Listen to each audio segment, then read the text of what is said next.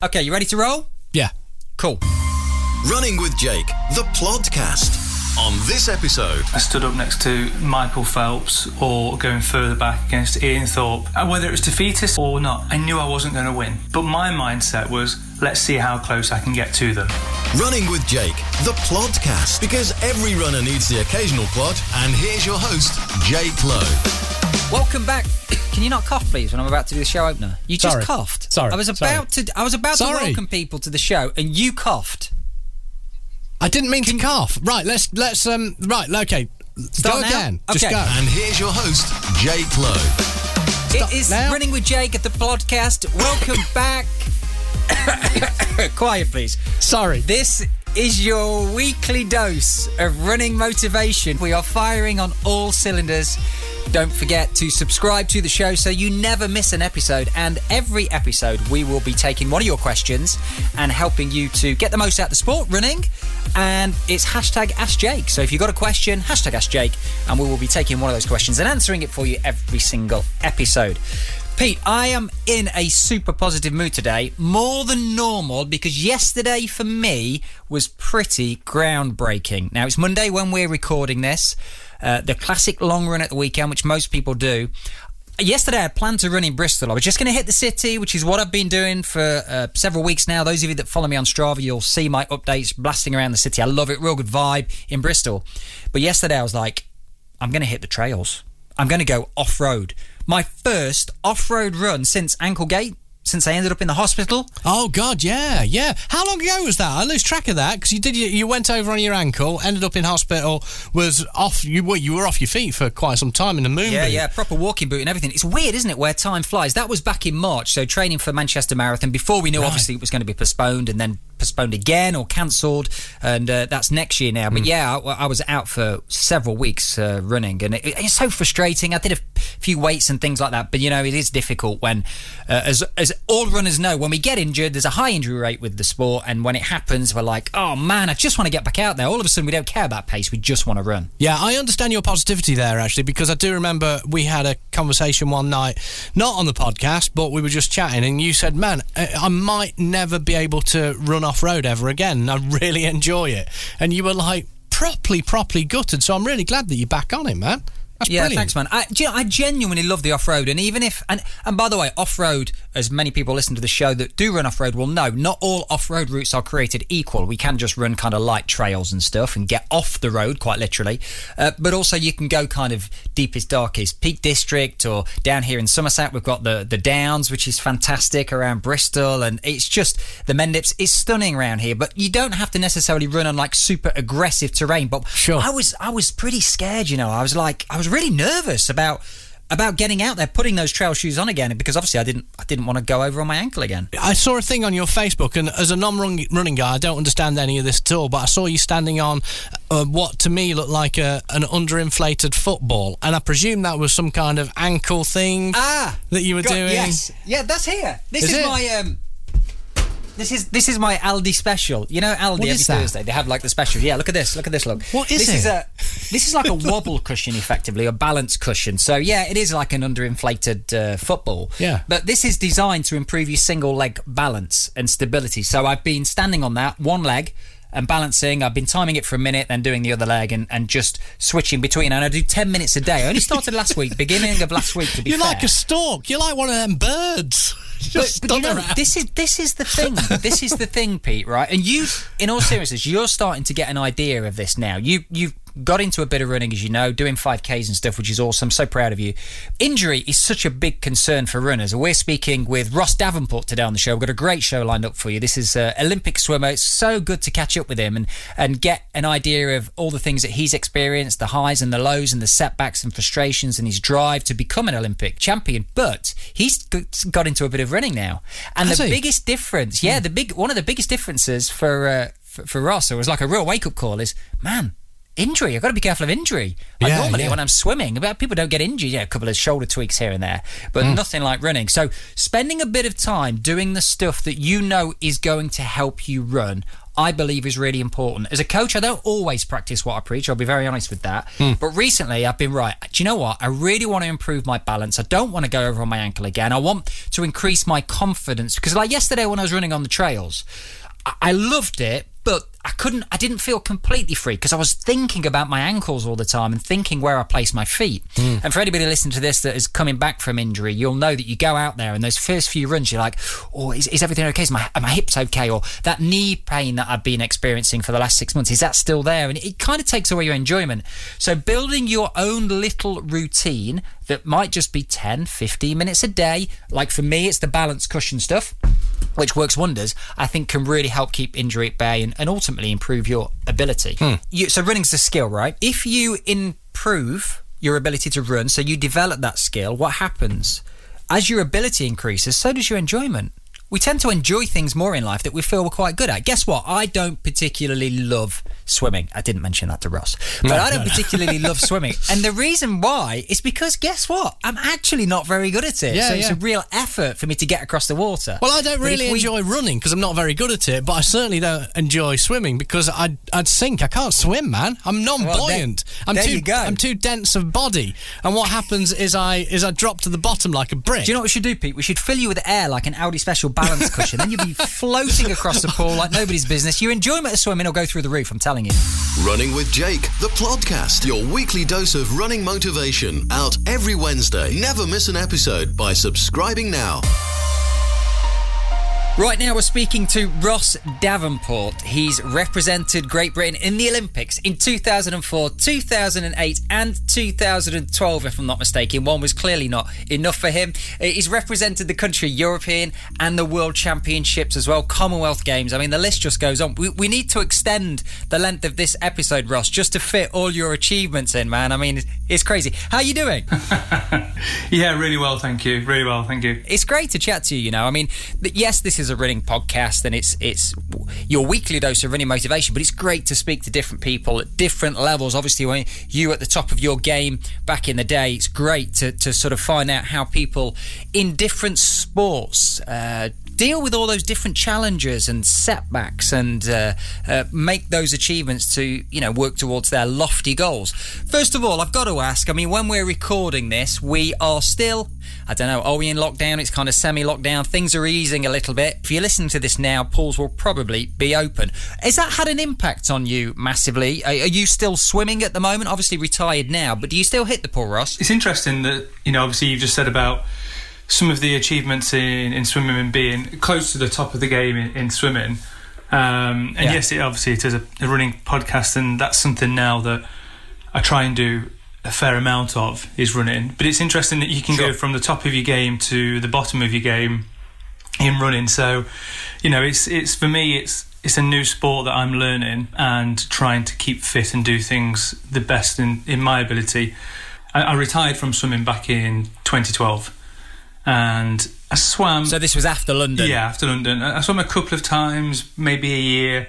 Um, we used to do a lot of swim clinics or swim demonstrations, and I work for a swimming company now that promotes swimming equipment. So I'd, I'd get in the pool and demonstrate equipment as well. So I wasn't swimming regularly, but I was actually I was in contact once every six weeks in the pool. Um, but around about October time last year, I'd actually got injured running, and I actually went back swimming probably two, three, four times a week, and my swimming was improving rapidly from where I started in October, and I was so far behind where I used to be those seven, eight years ago, um, almost unrecognizable. And you have to kind of completely switch off your your memory. And "Oh, I used to be able to do this in such such a time. And it's like, yeah, but that was that was eight years ago. That those days are long gone. Um, and it was all about new challenges and, and new PBs in, in, in training. That must be really difficult, you know, to be where you were. Triple um, in the Olympics, 2004, 2008, 2012. To go from that to then not being anywhere near that level, as you put it, sort of kind of almost starting over in some respects, albeit, you know, for most recreational swimmers far ahead, I'm sure. That must have been really hard to make that mental switch. I mean, we, we all sort of compare ourselves, don't we? I mean, you mentioned your running podcast, but actually, I really want to get into your swimming. I'm fascinated by it. I think our listeners will be as well. And, you know, competing and, and driving and achieving goals is the same thing, irrespective of what vehicle we choose to kind of uh, mm-hmm. use to get us there, if you like. But, you know, I know there's people that yeah, people I coach that run, they come back from an injury and then it's like they've had several weeks out and oh, I'm not where I used to be and they're finding it really hard. How did you kind of overcome that? Because it must have been really humbling when you, you got back in the pool. I don't think you do overcome it, if I'm honest. All the way through my swimming career, I was very realistic. And, you know, there's a couple of occasions where I stood up next to Michael Phelps or going further back against Ian Thorpe. And I, whether it was defeatist or, or, or not, I knew I wasn't going to win. And it was more of that being realistic that I'm probably not going to win. But my mindset was, let's see how close I can get to them. When you come out of the pool and I hadn't won, I wasn't deflated and I wasn't demoralized that I hadn't beaten this superstar of a, of a swimmer because I was realistic and I was actually more proud of how close I was to them than how disappointed I was that I hadn't won. I mean, there's so much to get into here. I think a massive takeaway from that, Ross, is is managing expectations. Yeah, you know, as you say, lining up on the blocks, as it were, to, to, to get in the pool. And you know, you're looking across, and there's Michael Phelps and whoever else. But it wasn't a case of a defeatist attitude. It was realistic, as you say, managing your expectations.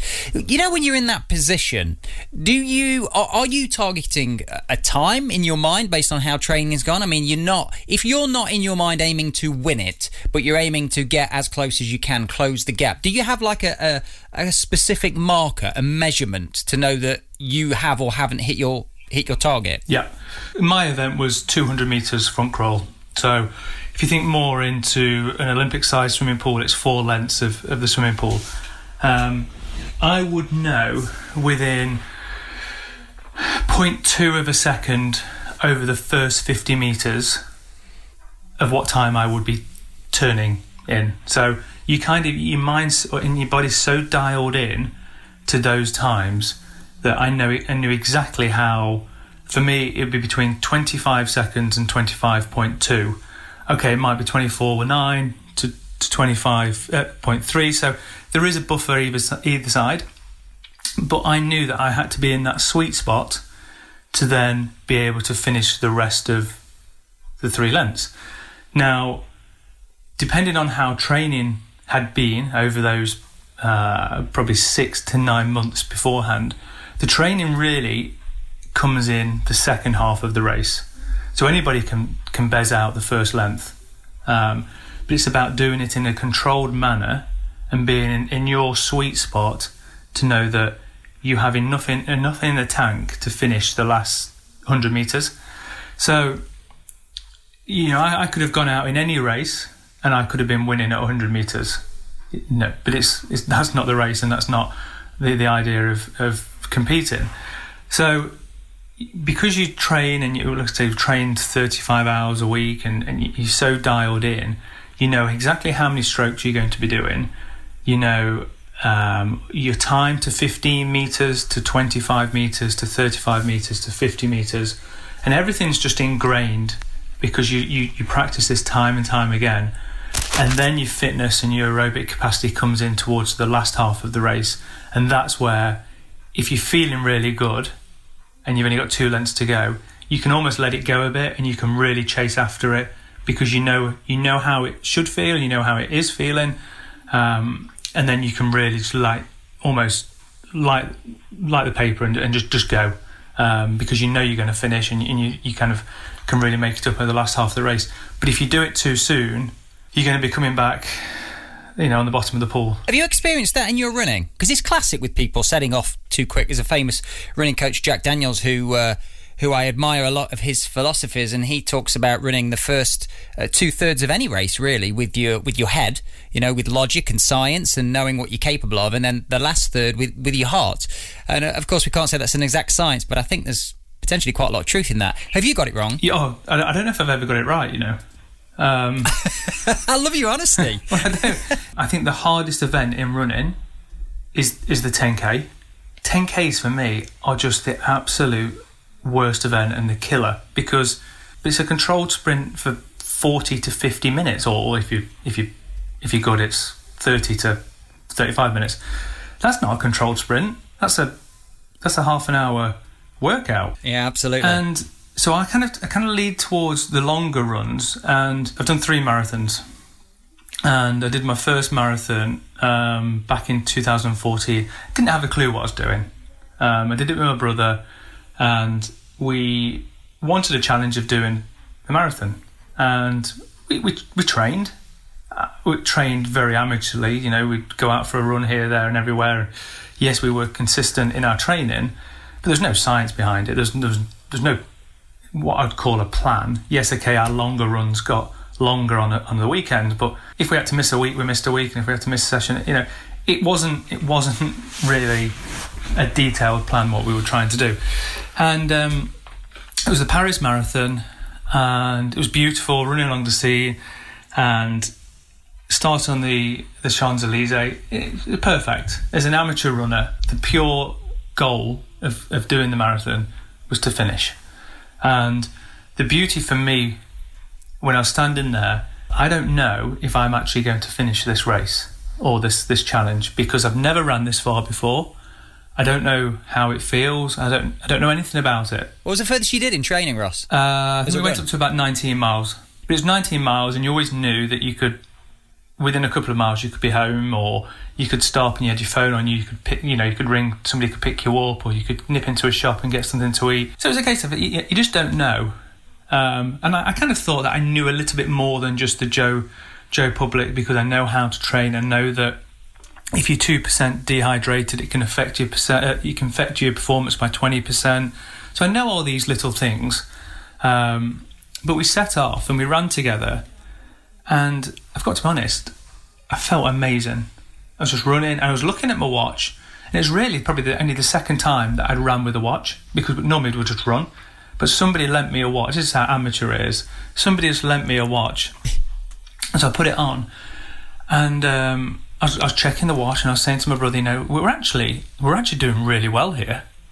And he, he was like, he was starting to struggle around about 14, 15 miles, and I felt amazing. Just running with the crowd, just trying to overtake people, and uh, it got to 16 miles, and I was like, we've only got 10 miles left. And he was like, I'm, I'm, I'm struggling a little bit. And I was like, well, do you mind if I, if I run on? And he's like, no, no, go, go ahead. And I was like, right, we've only got 10 miles. So, you know, knocking them off. There's nine miles to go, eight miles to go, seven miles to go, six miles to go, 10k left. I remember thinking, oh, I'm, I'm actually now, this is, this is starting to bite. 20 miles in. I got really annoyed with myself because I missed the 21 mile, 21 mile marker.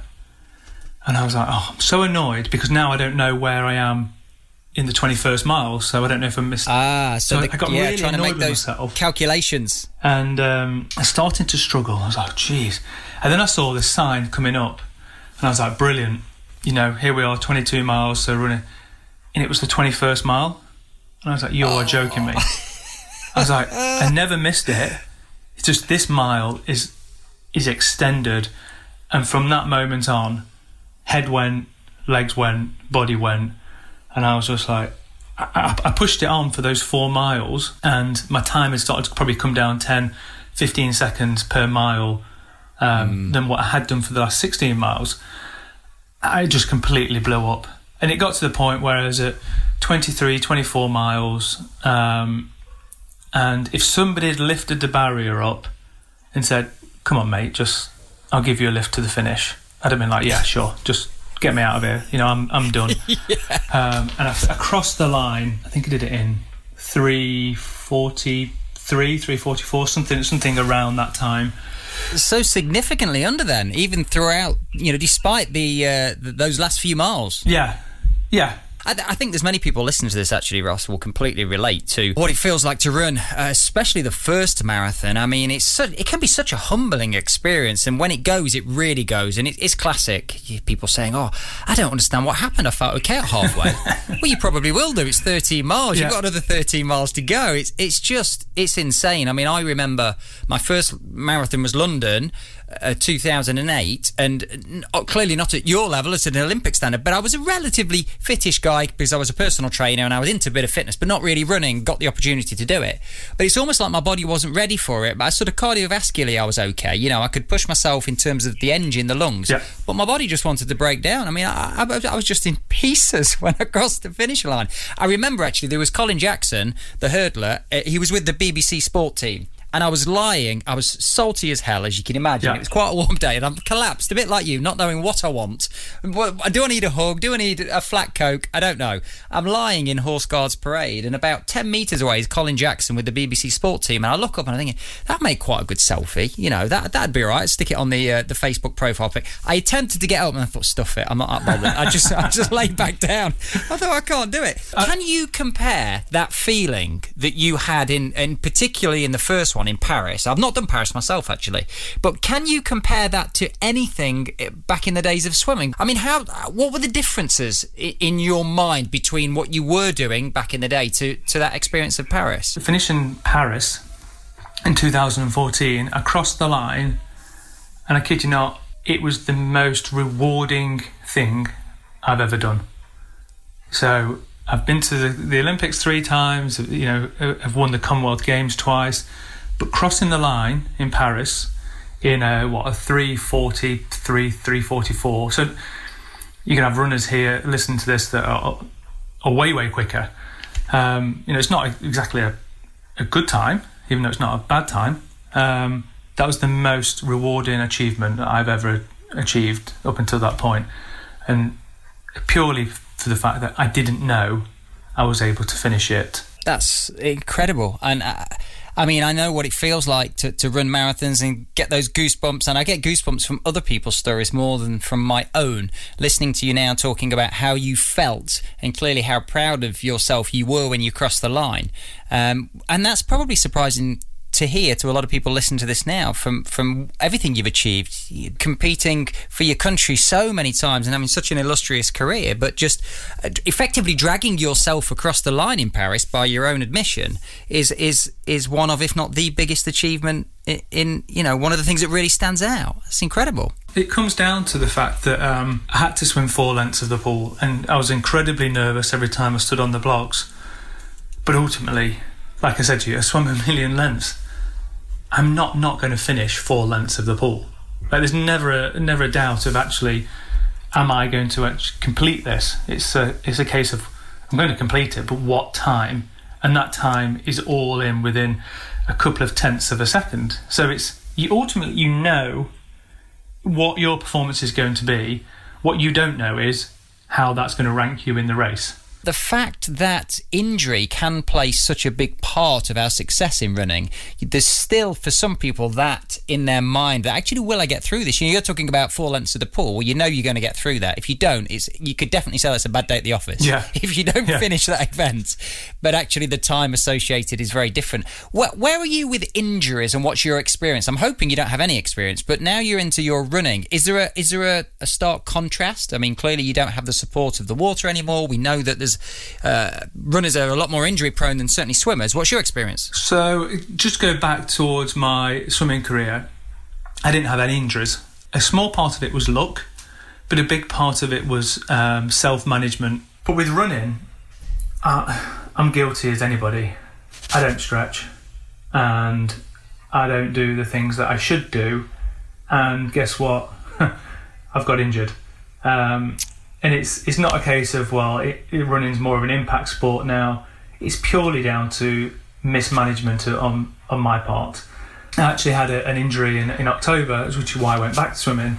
Um, that my uh, cartilage in my pelvis was inflamed, and the only way that really um, could deal with it is, is rest. So I'd have five months of, of rest, and it was so annoying because the one thing I have done since finishing swimming was run, and mainly to keep the weight off and to have some kind of a goal. And then when they turn around to you say, right, well, you can't run for five months. I'm, a, I'm going to get fat. I'm going to be grumpy, and I've got nothing to work towards. Um, Yeah, you can't be eating 12,000 calories No. like uh, Michael Phelps, Ross, if, Well, you, well, if you you're not running, man. I tell you. You can, but it, it certainly has an impact. Um, yeah, there's a cost there, isn't there? So yeah, so so I did get I did get injured, um, uh, but you know purely it was because there was an imbalance, and you know I hadn't been stretching and I hadn't been doing the exercises.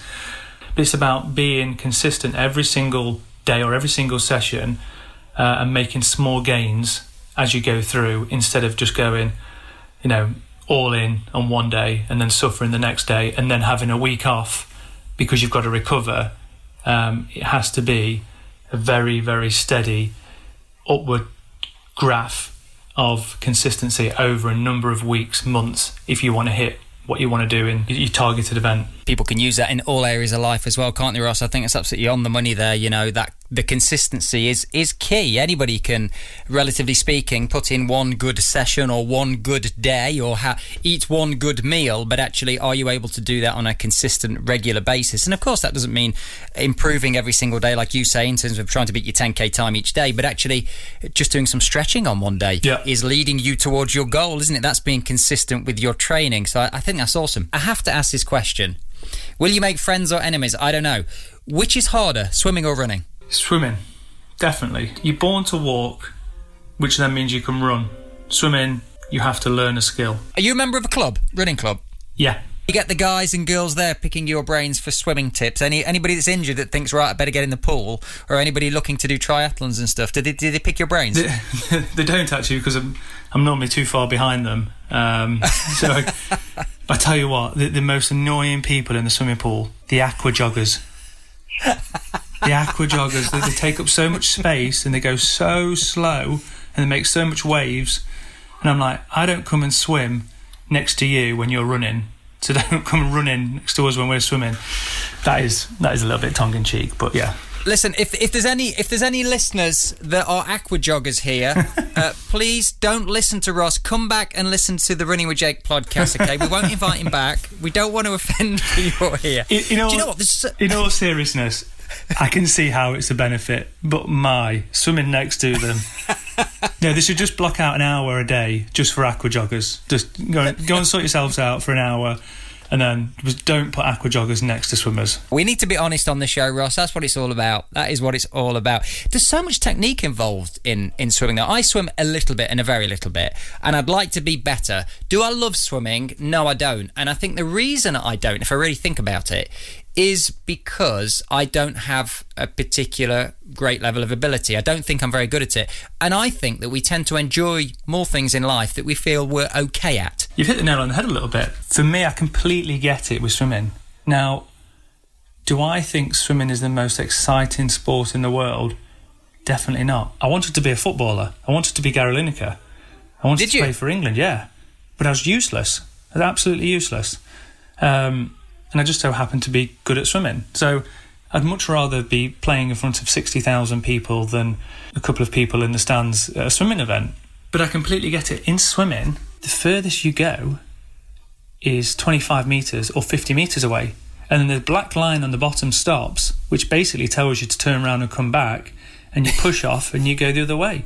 And I've said to you before Yeah. already, I said to you before already, I swam a million lengths.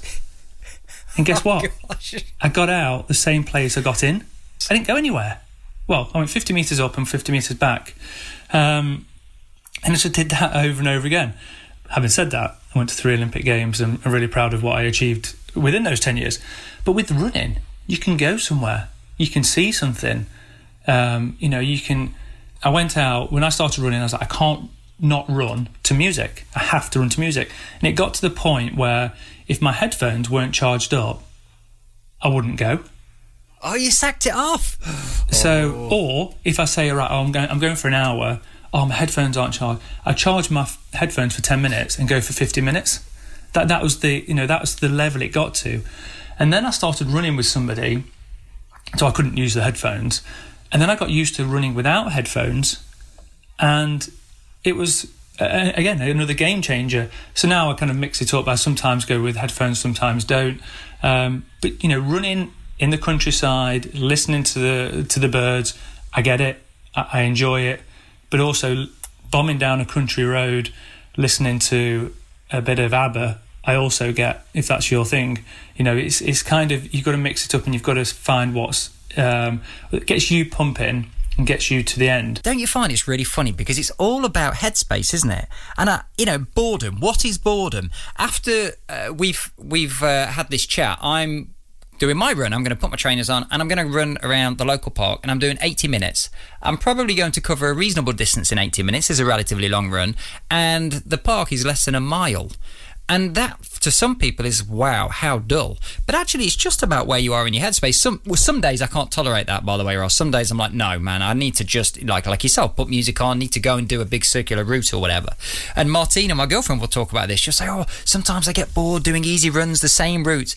And I'm like, but you do like length after length after length in the pool. And she's like, yeah, but I love it. It's the feel of the water and blah, blah, blah. And it's because of where she is in her head. You can always spot the plaster in the pool, can't you? You can, you can always race it as you're going along the bottom of the pool. So I've seen that plaster before. yeah.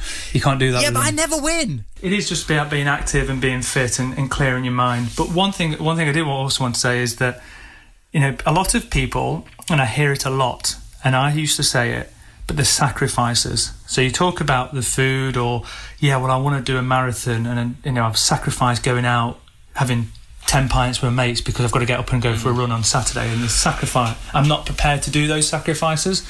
Well, for me, and you know, I hear I hear high level swimmers do it now, but they're saying, yeah, swimming's tough. There's a lot of sacrifices. Got to be in bed early. Got to do this, that, and the other. Until you, until you realise that those sacrifices are choices, it's always going to hinder you.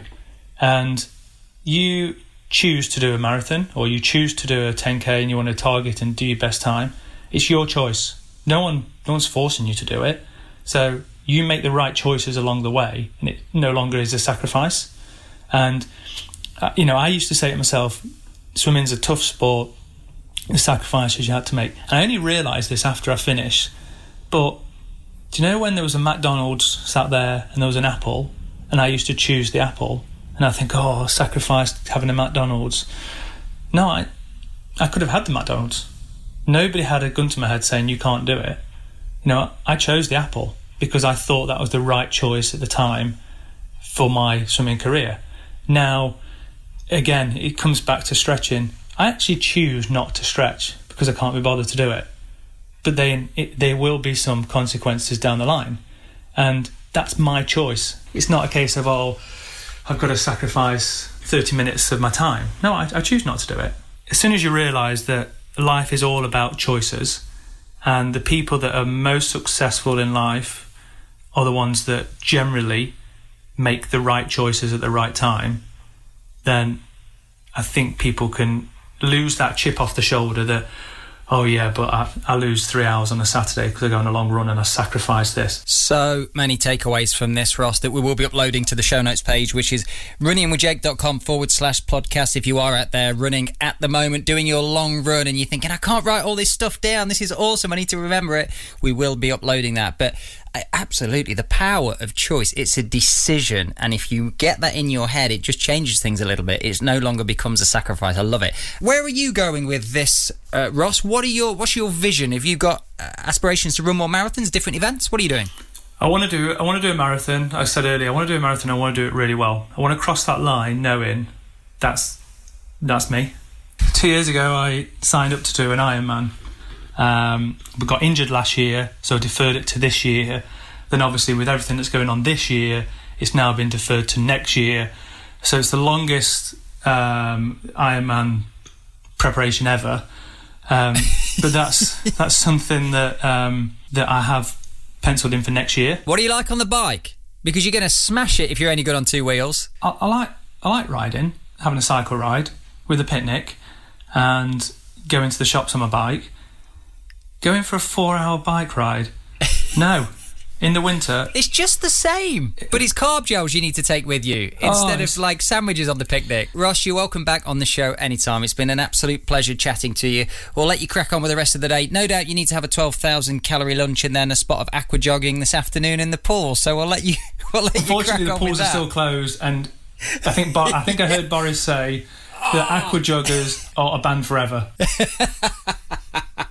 an official announcement. Ross, it's been a pleasure. Listen, you have a great rest of the day. Have an awesome week. Catch up soon. Cheers, Jake. See you later. For the show notes and video content, go to runningwithjake.com forward slash plodcast and follow us on social media. Right, I'm ready to answer another one of your questions. It is hashtag Ask Jake. Now, Sarah has just started doing a little bit of off road running and she wants to know whether she needs to invest in a pair of specific trail shoes. Okay, so it, there's a few things to consider here, Sarah. First of all, let's look at what trail shoes are designed for. So, uh, the materials that are often used to construct these shoes are a little bit more resilient and robust, and they can withstand a little bit more of a, of a hammering than, than standard road shoes. Uh, but also, one of the main reasons is the grip. So, it gives you a little bit more grip and therefore confidence. Hopefully, you can stay upright a little bit longer when you are running off road. But of course, not all off road routes are created equal. So, if you are running kind of light, compact trails, the necessity for having some seriously kind of grippy off road shoes is, is not quite as high as it would be if you were running uh, some serious off road routes, maybe sort of marsh fields, real boggy ground, maybe really rocky, lumpy, and bumpy in, in, in like some beautiful national parks that we've got around the country. So you need to kind of consider those things and also the time of year. If, for example, you're running through the summer months and again you're just running on some light trails, then actually your normal running shoes, your normal road shoes will be more than fine. If you're running through the winter when you could end up slipping and sliding, then having a proper pair of trail shoes will be a good investment and it will give you a bit more confidence. I hope that helps. If you have a question, you know the score. It's hashtag Ask Jake. That brings us to the end of today's show. This has been your weekly dose of running motivation. It's been great to have your company. I hope you are enjoying the podcast as much as we are enjoying producing them for you. Don't forget to subscribe using your mobile app. Have a super rest of the day. Have a great week, and we will see you back here next Wednesday for more running madness. Oh, and before I forget, I have one more thing to say. Victory belongs to those who believe in it the most and believe in it the longest.